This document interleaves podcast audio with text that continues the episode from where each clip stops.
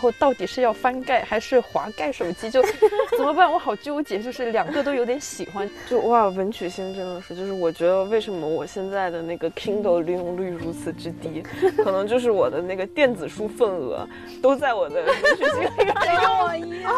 技术本身它不是好的，也不是坏的，但它也绝不是中立的。然后我们的银联就是因为我们的人口基数很大，所以我们普及到了全世界，这就是人口红利。对，没想到。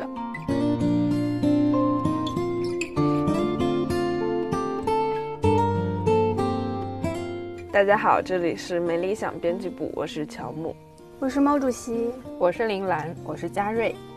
就是今天我们想聊一个比较悲伤的话题。我们作为九零后，其实就感觉到自己被时代淘汰是一种断断续续的感觉。有的时候突然出现一件事，就啊天哪，我已经老了。最近让我有这种感觉的是什么呢？就是我侄女，她是一个零零后，我发现她。比划模拟打电话已经不是像我们，就是比划一个六出来放在耳朵边上，它已经是就是一个手掌放在耳朵边，就为什么呢？因为他们已经没有见过或者没有用过座机了，就是座机它已经和我们小时候的另外一些呃家用电器成为了时代的眼泪，所以我们觉得就时代的眼泪这个这个话题还可以再聊一聊。大家现在手上最老的一个电子产品是什么？我我把我初中的时候我爸爸给我买的音响带到北京来了，索尼的，它可以放磁带，可以放 MD，然后可以放 CD，然后还有收音机的功能。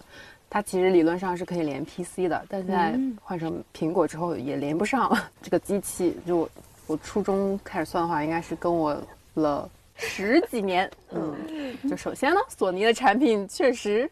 质量很好，没有坏掉。呃，它其实那个 M D 我今天有带来，然后我给大家都看了一下，他们果然不知道这是什么东西。你形容一下，形容。它是一个有点像，不知道大家有没有见过那个三点五英寸软盘？嗯嗯。它那个形状很像它，但是比它小很多，应该是比 C D 的容量还大，因为一般磁带可能前后面可以录十几首歌，十二首歌差不多，然后 C D 可能是二十首歌左右，M D 这个可以录录。三五十首歌，你看我这里还写着王力宏，你不在，你和我好心分手，唯一爱的就是你呐。就是那个机器是它可以直接录，呃，用 M D 就连电脑之后可以把它录进这个带里面，然后可以听。是不是只有我和嘉瑞知道什么是三点五寸软盘啊？我用过。哦，还好还好，年龄代沟没有这么大。对对对对，我那天还突然想起来，就是那个三点五寸，它到底叫什么？因为我们那时候都叫三点五寸硬盘还是软盘，我忘记了。对，那个东西现在也是，就是完全搜不到了。对，我的这些碟就是。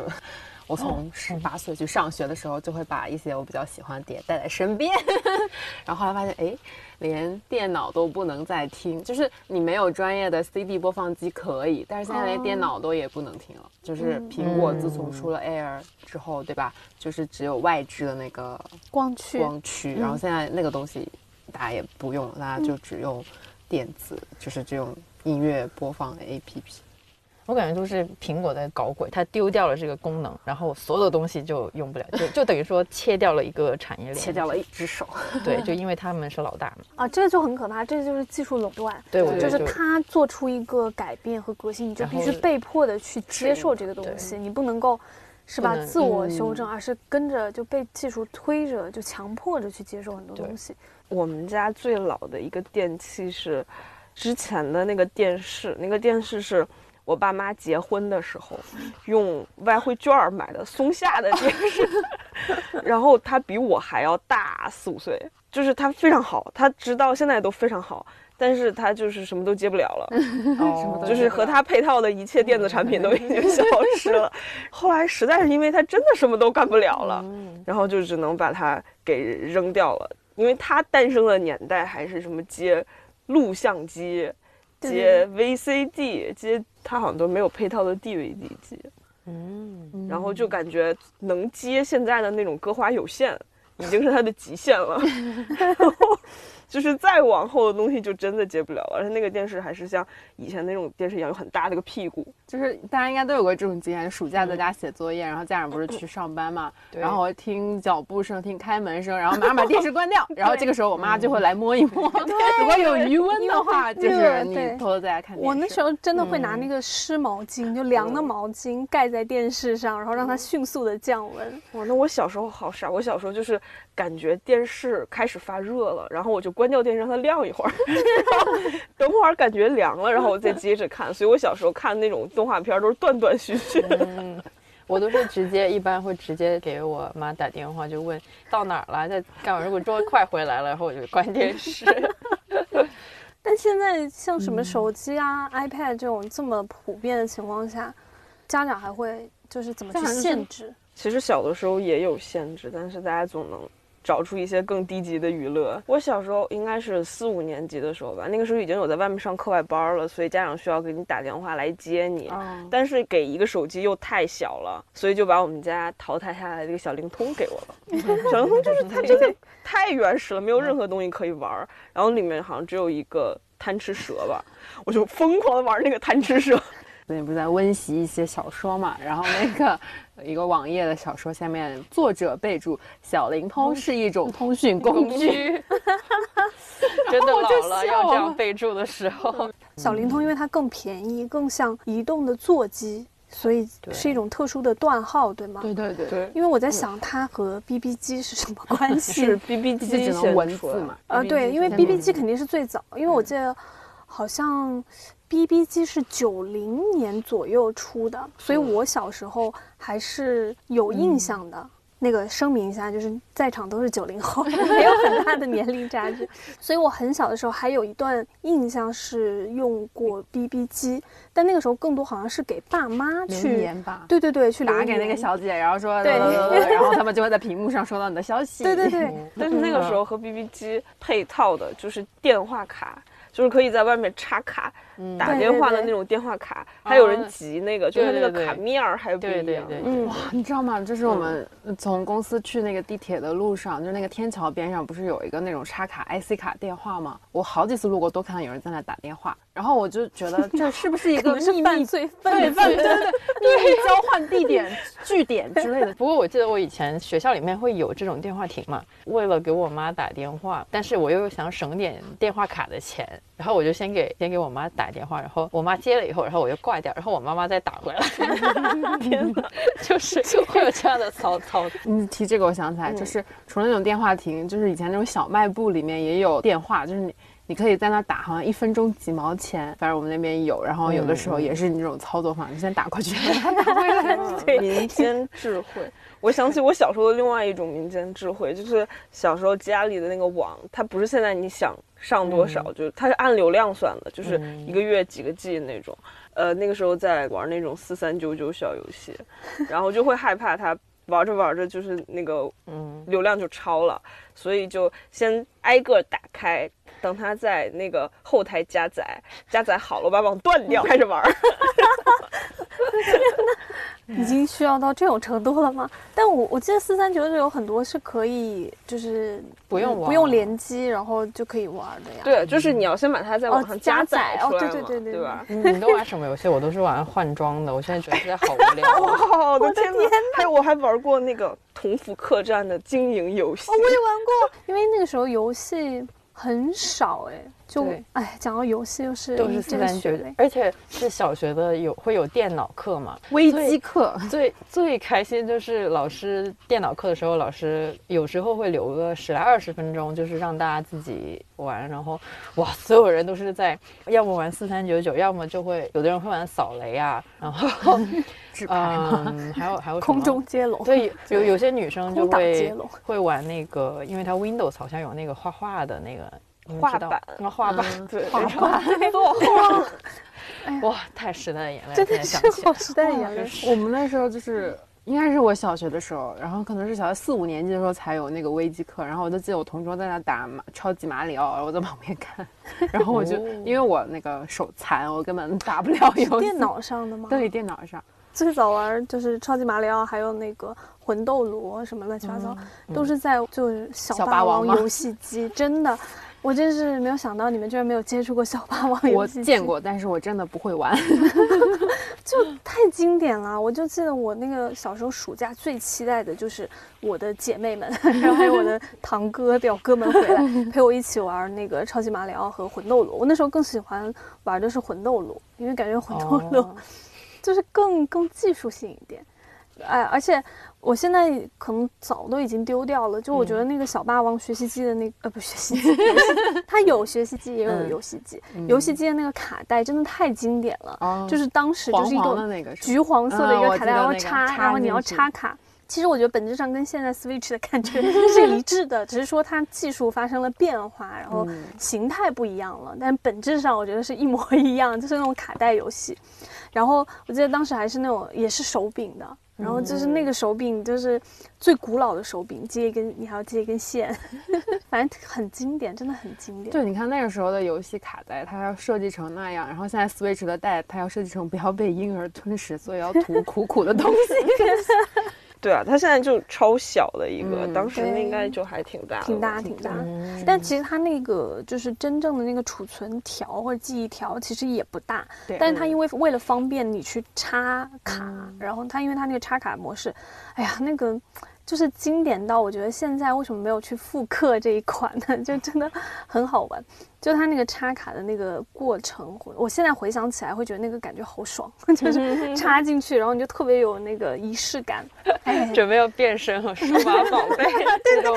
就真的是感觉你啊，一旦插进就进入了另一个世界，然后你就可以沉浸在那个游戏世界里面。像这种老的，对，就是电子产品嘛，不是都会有一些工序，就是你要开机之类的、插卡之类的。你现在挂一个人的电话，你是按电话，不是挂电话。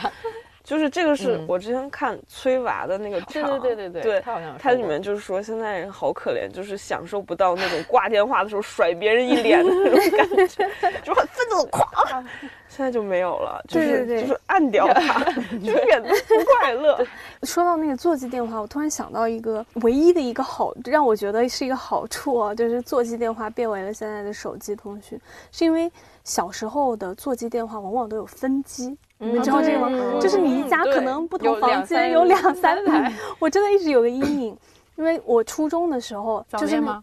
哎呀，不要那么直，也不算早恋，但就是有暧昧嘛。然后呢，就会有那种，因为那时候哪有手机，就是基本没有移动通讯嘛。那个很早的时候，他就只能偷偷摸摸 打电话到你家来，要给人家留自己家电话，然后打电话到家里来的时候。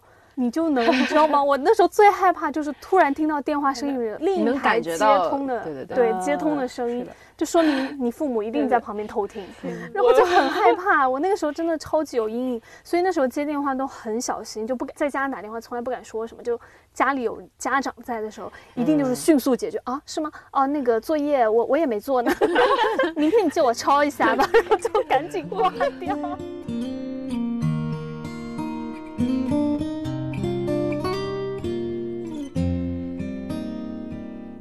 我发现好像我们的以前的那些老电子产品是不是都是日本的比较多？因为我我的那个空调也是日本，应该是日本的，据说是跟我年纪基本上是一样的。然后，但是它就它一直屹立不倒，就我每年夏天回家，它还是很很很顺畅。但是我爸爸妈妈房间的那个，呃，就已经换了好几台了。就所以以前的那些电子产品，他们的寿命。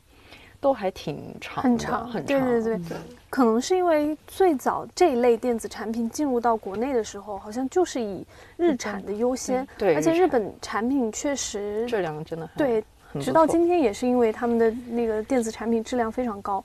就是我们那个年代，就是去日本的旅游的一项，还不是去买药妆，而是去秋叶原买那个电子产品，电饭锅吗？啊，没有，电饭锅都是后来就之前买。我妈真的从日本给我扛回来过一个电饭锅，哎，我妈也，我妈也有，还 有还买过，还买过厕所的马桶盖、马桶盖之类的，就是有一点感觉，就像是以前的那些电子产品，他们好像就是真的就做的很好，但是据说现在为了让你去继续买。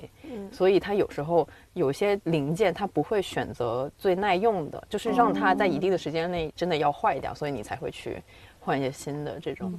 是不是因为它会不停的就是强调一代、二代、三代、四代，就这样就是延续下去，然后它会一直跟你就是渲染的是说。嗯，下一代会比前一代多一个什么样的功能？但其实那个功能有没有那么重要，真的不好说。为什么想到这个？是因为我不是很热衷于买美容仪器，然后我最早买 就是从什么 N 两千还是 N 三千开始买，它现在已经我不知道有没有 N 五千了，然后。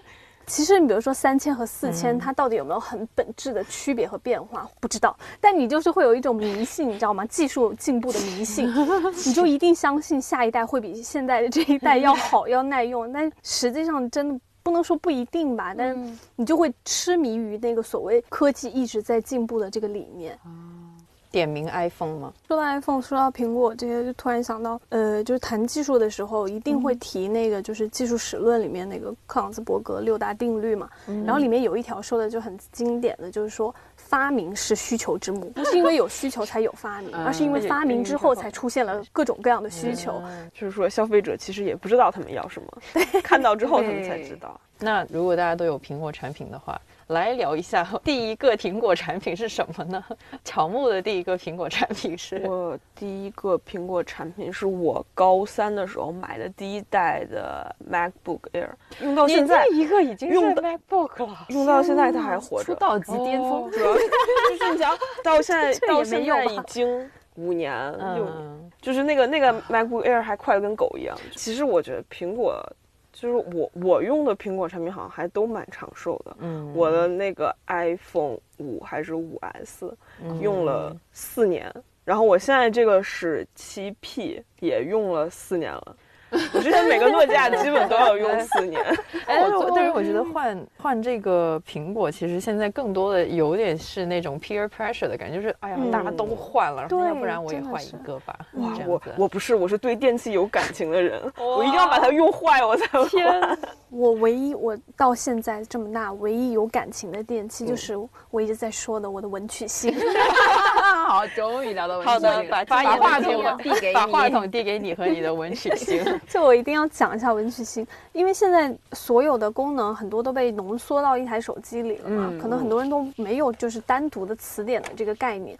但是我记得我是从大概初中。开始就开始用文曲星，直到我大学去日本交换的那一年，因为在早稻田的时候，哦，你会发现日本，我不知道你们有没有感觉，就日本同学很爱用文曲星，他们会专门拿出来一个文曲星，以及一个笔袋，然后还有一本小本子，然后一定会用自动铅笔，然后开始就是学习。所以那个时候我也是，当时为了学日语嘛，然后呢，专门去买了一台就是中日的文曲星，那个应该是我最后一台文曲星了。就之前有好多迭代，最早开始肯定是学英语嘛，然后那时候应该是人手一台，就初我初中的时候。然后为什么我一直在强调我文曲星？因为文曲星真的承载了我就除了学习之外太多其他记忆。因为那个时候的文曲星，我印象最深的就是偷偷在那个上课的时候在文曲星上打 RPG 游戏。但你想，在一台文曲星，就是还是黑白数码格的那个文曲星上，居然能够藏着一个。非常完善的 RPG 游戏，那是多么难得的一件事情。然后那时候初中真的就是娱乐生活也很就是乏味，然后唯一的乐趣就是每次在上英语课或者是自习的时候就要打一阵。而且那个游戏叫《英雄谈说》，不知道能不能找到同胞。我觉得它就是有点像那种简略版的，比如说什么《仙剑》那种感觉差不多。就你最早会。你生在一个叫平安小镇的村子里，然后你是一个就是青铜级的一个初级玩家，然后你要通过不断的闯关，然后带着一点点的情节和任务，然后呢你要去打怪，然后慢慢的升级。而且它竟然在文曲星里有一点很有意思的是，它所有的那个招式还是等级的名字都非常的，就是 文艺。我就记得什么。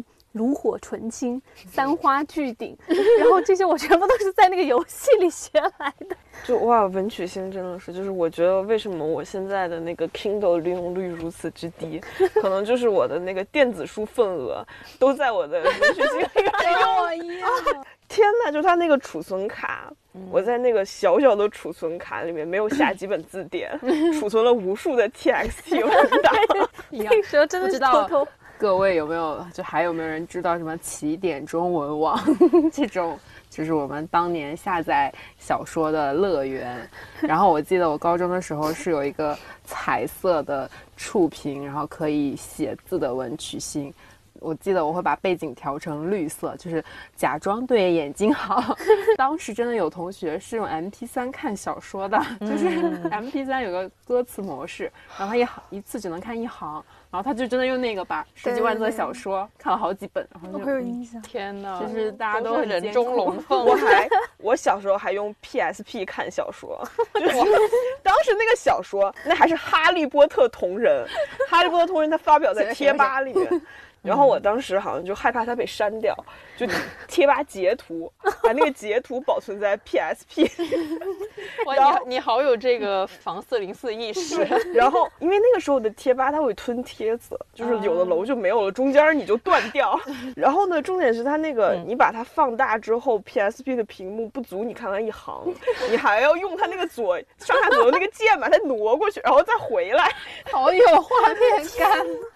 真是困境倒逼人智慧，天，真的是，那个时候就是刚出 M P 四的时候，嗯，然后大家还会用 M P 四，哇，那个屏幕，那个屏幕就半个巴掌那么大，看电影，就是你连字幕都看不太清。哦，那我觉得以前大家的这种再创造能力还挺强的，就是给你一个 这个什么文曲星，然后你就能在上面做出各种各样跟查字典没有关系的事情。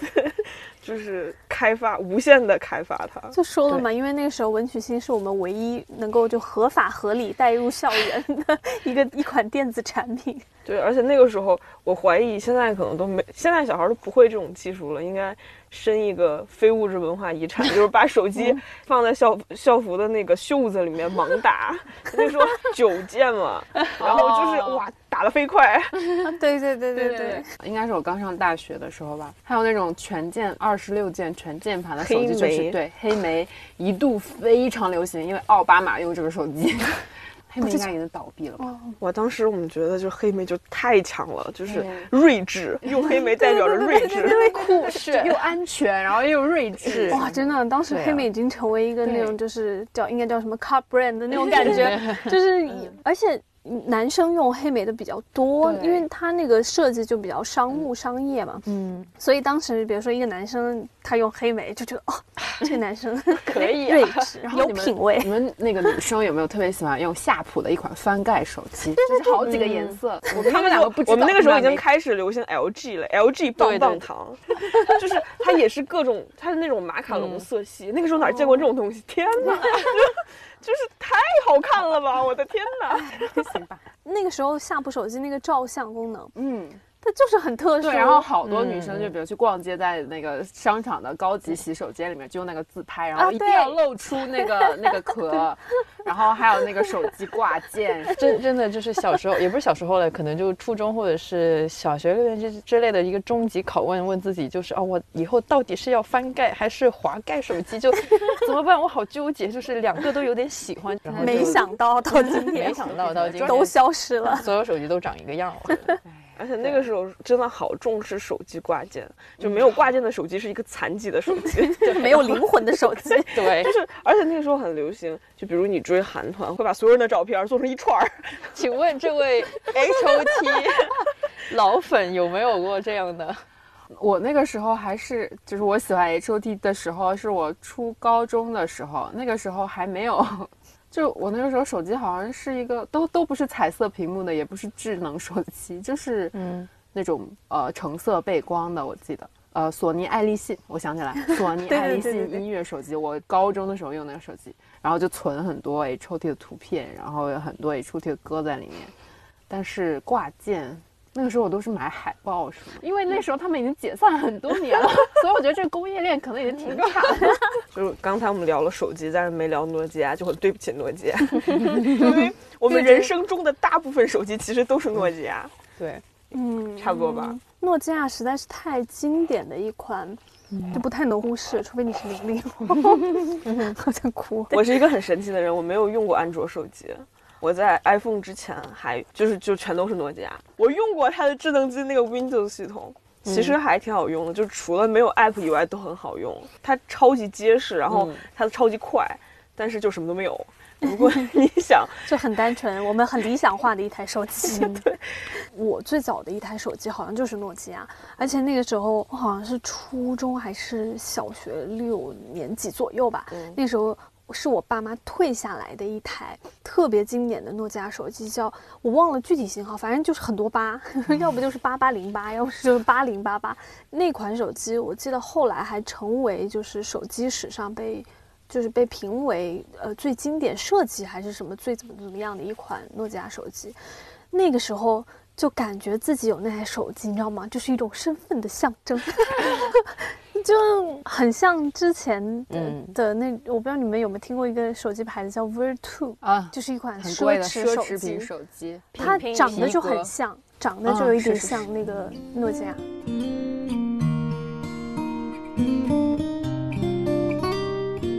就是我们刚才怀了非常多的酒，然后就让我们想起，就是那个亚当斯在他的一本小说，应该是《怀疑的鲑鱼》里面吧，说过有这么一个科技三定律，就是说任何在我们已经出生的时候有的科技，都是这个世界本来应该有的样子，然后在我们十五到三十五岁之间诞生的科技，全都是。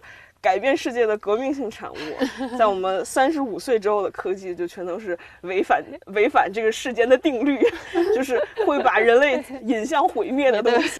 就是我们一直都在说，就是终身学习嘛。嗯，包括之前我记得是有人在呃微博发了一条微博吧，就说他妈妈感觉现在跟不上时代了，就是说他妈妈去。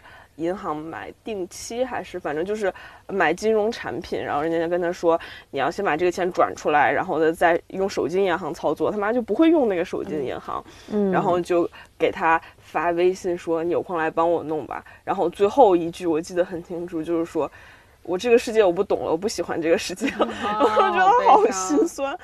重点是那个微博底下的很多评论。就是说，我妈都已经四十五岁了，到现在还在玩玩微博呢。就是他们不是特别有这种同理心。我觉得玩微博它这个还好，因为它其实是只是内容载体的一个变化。它本身，比如说你这种需要去获取短暂就是短信息啊，或者获取一些交流的方式没有变。我觉得真正我们所谓的技术歧视比较可怕的就是刚才说，比如说。嗯，老一辈的人他可能不会再用一些 A P P，他不再能够就是理解，哎呀，这个手机银行怎么这么复杂？我应该怎么去通过这个去完成一个什么什么事情？包括像手机的那个移动支付也是，就是它里面有很多的嗯技术陷阱。呃，我记得我之前看到过一个，就是说建议说大家劝家长不要随意开通花呗。嗯，因为花呗它，比如说一旦逾期，它的那个信用会影响你的个人征信的。然后，但是很多老人家他可能，比如说他用了，就是因为现在像支付宝它或者说淘宝它是鼓励你用花呗的，因为这是他自己的一个相当于借贷系统嘛，信用系统。但是呢，它的那个排序上，比如说你不去调整的话，花呗一般有可能会出对优先作为一个支付手段。那可能有一些。嗯，上了年纪的人，他买完之后，他不知道自己用的是花呗，他没有意识到这个问题。等到下下一个月，比如说你还款日期到了，但是他可能忘记还了。虽然那个钱不一定会说很嗯大的一个金额，但他确实会对这些人的那个征信造成一定的信用造成一定的影响。但这个影响其实不是他主主观或主动去造成的，而是由于这种所谓的技术门槛和技术陷阱，让他去被动的。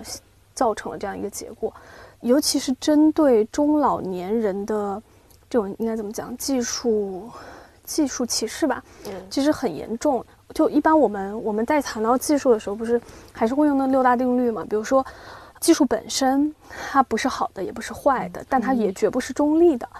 在这个过程中，就是我们都会说啊，取决于你怎么去用这个技术嘛。但是很多技术发明者或者说技术的应用应用商，他们不会意识到的一个问题是说，其实他本来原本来讲，他有这个义务去监视说这项技术可能会带来什么样潜在的呃后果。你就看现在的那些技术商，他可能根本不会考虑这个问题，他完全痴迷在说我一定要。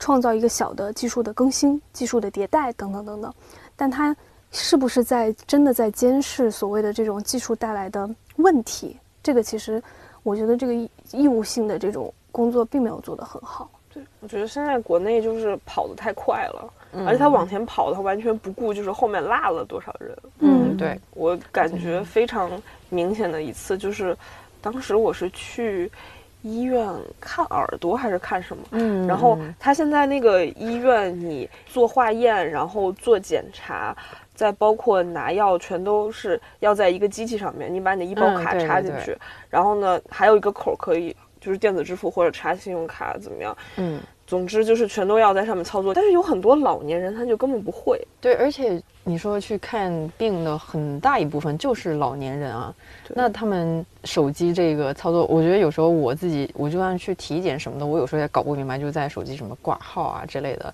就全都在手机或者说公众号之类、订阅号之类的完成。那如果像。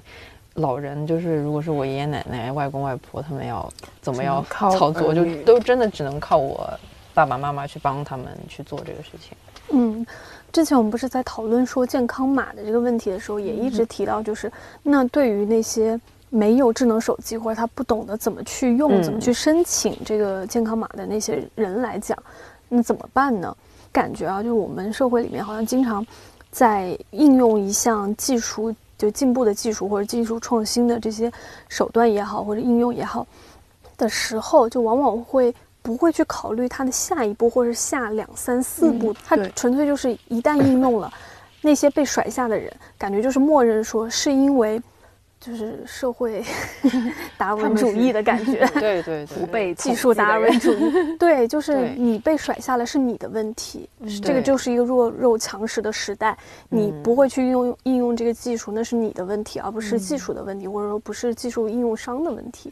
这个其实怎么讲呢？你从稍微人性一点的角度去考虑是很不合理的。嗯，就是那时候健康码的时候不是。呃，就发那篇文章之后，然后有一些评论就说，呃，如果没有智能手机的话，好像是可以亲友代开还是之类的，就反正是有一个另外一个方法的纸质的健康证明，呃，对，去社区开，对。但是当时看到那个评论的时候，我就觉得说，反正它整个系统还是就是有一种在逼你的感觉，就是说，哦，那你没有智能手机的话，你就只能这样。就是我觉得它最终就想要逼到你觉得真的不行了，我还是需要一个手机。就是它其实并没有给你一个选择，它只是想要。就把你赶到那边去。对它就是说，那个如果你没有智能手机，或者你没有办法去用它的话，那就说明你是一个弱者。那这个社会的弱者就应该被淘汰。我感觉很多人是以这种理念来看待，就是技术造成的问题的。嗯嗯。而且技术歧视里面，我觉得很明显的一个问题是说，呃，那种对技术不熟，或者说我们所谓那种技术白痴，很不友善的一点是，它里面的。很多的陷阱是就预设好的，就是他们是非常容易被利用的。嗯，就是我们当时讨论那个诈骗那一集的时候，不就有说嘛？我就说我非常担心的一点就是，像我父母他们可能会遭受到的这种诈骗、欺诈等等，就都是通过技术手段完成的，而且是无意识情况下，很容易就陷入到这个所谓的诈骗的这个。就是陷阱里面去的。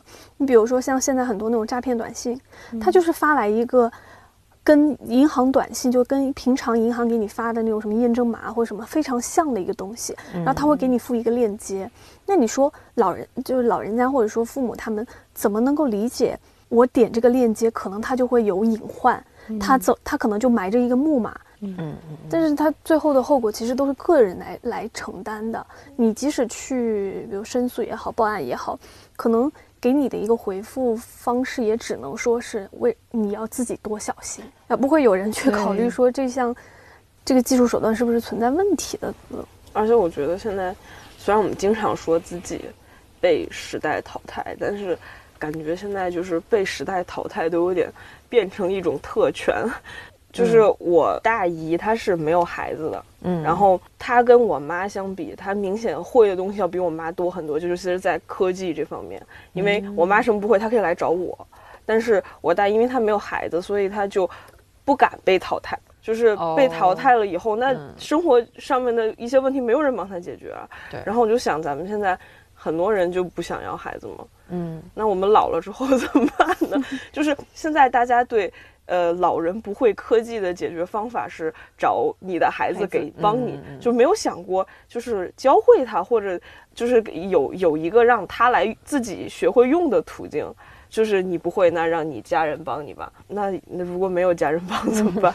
所以现在就觉得一个有孩子的必要性，就是你老了之后有孩子帮你用科技，帮你适应这个世界。对啊，就。好可怜，但是随着老龄化社会越来越严重嘛，或者说老龄化社会的到来，我觉得技术的这些使用者或者发明者来讲的话，他应该需要考虑到这个问题。在这种社会的整体情况是这样的情况下，技术应该做些什么？怎么样对老人或者对上了年纪的人更友善？比如说啊，上了年纪的人他不去接受这种所谓的技术进步，一般来讲会分为两个角度来说。有一面其实是人性的一面，就是当你随着你的年纪越来越大，你的接受的能力，然后你学习的能力都在退化的时候，其实你逼着他去学一些新的东西或者新的技术手段的时候，对他们来讲会不会也是很困难的？嗯，就是我爸爸他现在开车都不会用手机 GPS。在他那那个年代，司机除了会开车之外，你还要会认路，这个是一个基本的，就是技能技能技能。对，但是现在就是 GPS 实在太方便了，那这样不会造成一些退化嘛？我们的某些能力被代替了。那个我们毛主席在上上一集 对吧？上上一集讲的就是。哎，是你讲的还是我讲的？我讲的人脑的云储储存，是不是想说这个？对，就是我们其实也在让渡一部分的，包括就是手机变成我们自己的一个器官。就像我爸他他是很乐意去鼓捣这些电子产品，但他也一直没有碰 GPS 这个事情。我觉得他可能有一个，就是我做一个老司机，我怎么能？他就是那种会凭经验预估说这个点这条路可能会堵，然后我们要换换哪一条路走。这个我觉得又可以谈到，就是关于就是怎么看待科技进步这件事情。我们的理想主义专栏作者小李老师之前不就他就是比较反对这种绝对的技术理性或科技理性的一个人嘛？然后他就写过一篇文章，关于就是技术进步这件事情，然后提到了科学史观或者是科技史观里面，其实一直蕴蕴含着一种，呃，叫辉格史观，就是认为。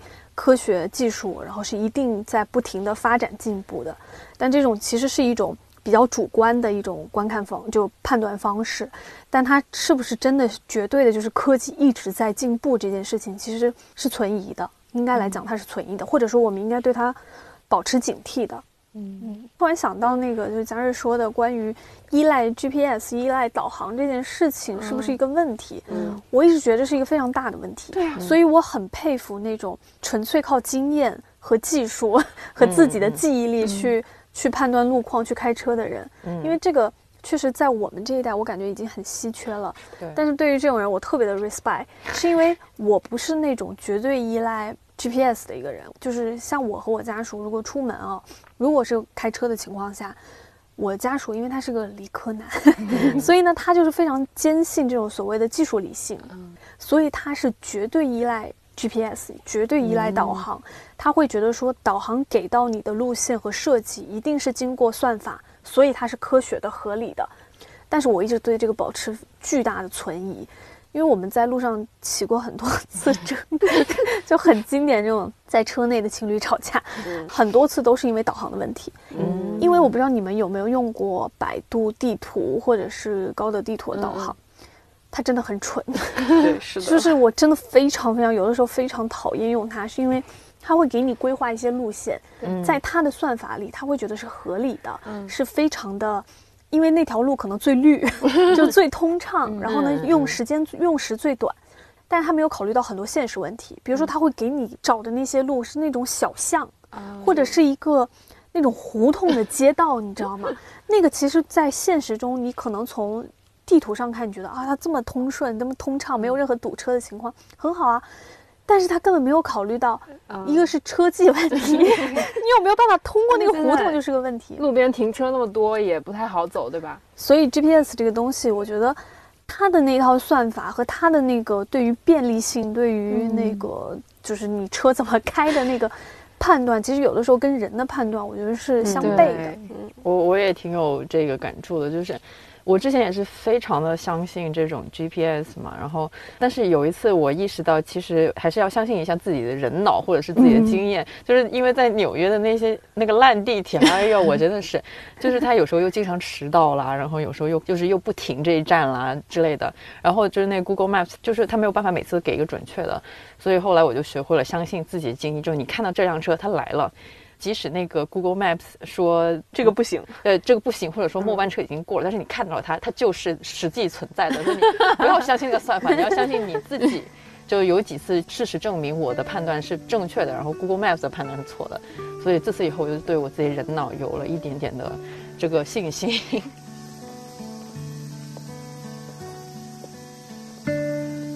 呃，我觉得这个当所有的东西都聚集到手机的一个比较重要的节点是，当移动支付开始流行的时候，就是当你可以用手机交钱的时候。我们现在的生活里是绝对的那种零现金交易了，就连你比如说你楼下买个水啊，你去小那种杂货铺，你去买个东西，他反而更不接受现金交易，他会说啊我没有零钱或怎么样。对。就现金已经就是慢慢消失在我们的生活中，而且我们就是很很骄傲。但是后来有没有想过，就其实外国人，无论是外国人来旅游还是来工作，对，其实。对他们来说，用这些乱七八糟的 app 应该是一件很难的事情。这这这又是一堵巨高的墙。我觉得我们特别擅长于建这种壁垒。咱们那个尔雅的嗯一位主讲人就遇到过这种问题嘛？嘉瑞可以说。对，就是他啊，好像有一个黑话，就是北京 多么不适合外国人居住。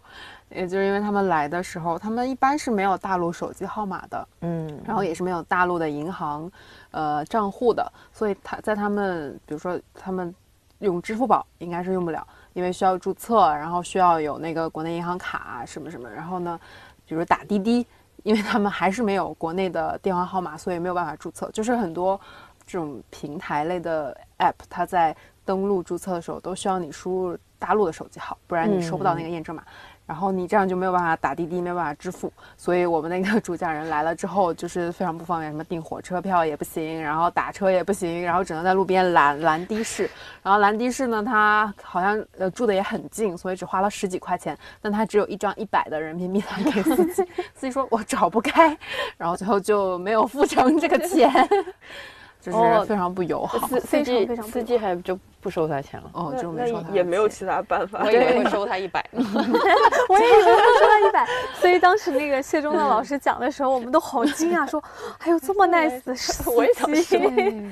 就是我们都很惊诧，就觉得说哦，好惨，我们完全我们会完全意识不到会有这样的情况在，因为他太好笑了。他说他从那个出门开始就遇到了困难，因为他没有办法用打车软件，然后他在路边拦车，车基本都不停，他是拦了很久才有一辆的士车，然后肯来接他，然后接他之后呢，他上车，他说他当时还试图。就是呃，就是申请还是注册过支付宝或微信的那个支付的账号，嗯，但是他折腾了好久都注册不下来，因为一会儿又要你的国就是身份证，还有什么护照之类，然后他输了护照，因为不是国内的护照号，还是说不是什么国内的什么系统，他就录不进去，然后外国人就不能用，反正最后就是，然后我记得他还说过，他说他的微信号还是借了。国内其他一个朋友的手机号，对对对，所以身份证和手机好像还不符合，所以他也不能用，所以反正就非常的复杂。现在这种技术壁垒，它就已经不是说避了老年人，它就是。避了所有的外国人加老年人，怎么说呢？就是一个非常能用的人用，就是不能用的人他也不太 care。我看麦当劳还社会达尔文主义另一种体现形式。我之前看麦当劳的好像有个 app 之类的，它的异性差评都是外国人给的，就是因为说 this app doesn't have 什么 English version。而且我现在觉得有一个很有趣的现象，就是说，比如说去日本旅游嘛，然后他们其实还是一个现金用的比较多的一个国家。对，但是就感觉用移动支付的都是中国人，因为他们就哎给你们做了这个微信支付啊、支付宝支付，嗯，就好像就这两家打出了国外，他们其实也没有普及到更多别国的人用，都是在中国人在用，然后就有一种神奇的一个隔阂，你懂吗？就是我去便利店买买东西，然后我说哦，Can I use Alipay？然后他说 OK OK，就是那种 日本人 OK OK，然后隔壁的日本人啊，人买东西全部都是就给现金，就一个奇妙的对鸿沟。我在丹麦的时候，那个银联卡就已经可以在国外使用了，就之前不是只能用 Master 或者是那个 Visa 吗？然后那个时候银联已经可以使用。然后也是感觉就是 Master 和呃就是万事达卡和 Visa 卡，他们就是真的普及了世界，就是全世界人在用。然后我们的银联就是因为我们的人口基数很大，所以我们普及到了全世界，就是人口红利。对，没想到。对，所以很很很有趣的是说，我们国人或者我们自己出去旅游，你相当于背着墙出去。是对，就 不仅是那种墙，还有那种墙，